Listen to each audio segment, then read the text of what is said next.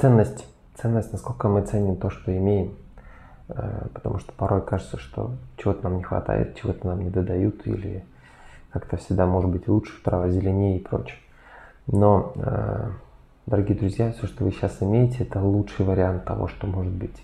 Самый классный. Лучше будет, когда-то точно будет. Но пока вы к этому не готовы.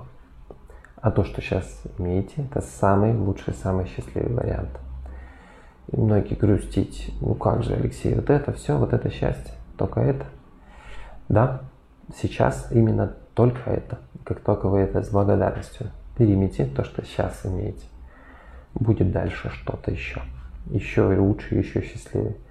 Но пока не примите то, что есть, сколько сверху потом не накидывай, оно не будет краше, ярче, романтичнее, богаче и прочее. Не будет.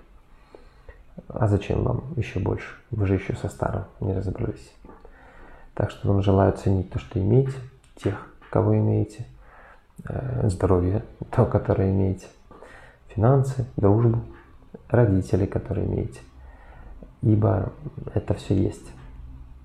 Э, все то, что там мечтается в голове, ставится амбиция, этого ничего нет. Это все пока в каком-то будущем. И, конечно, вы это все получите.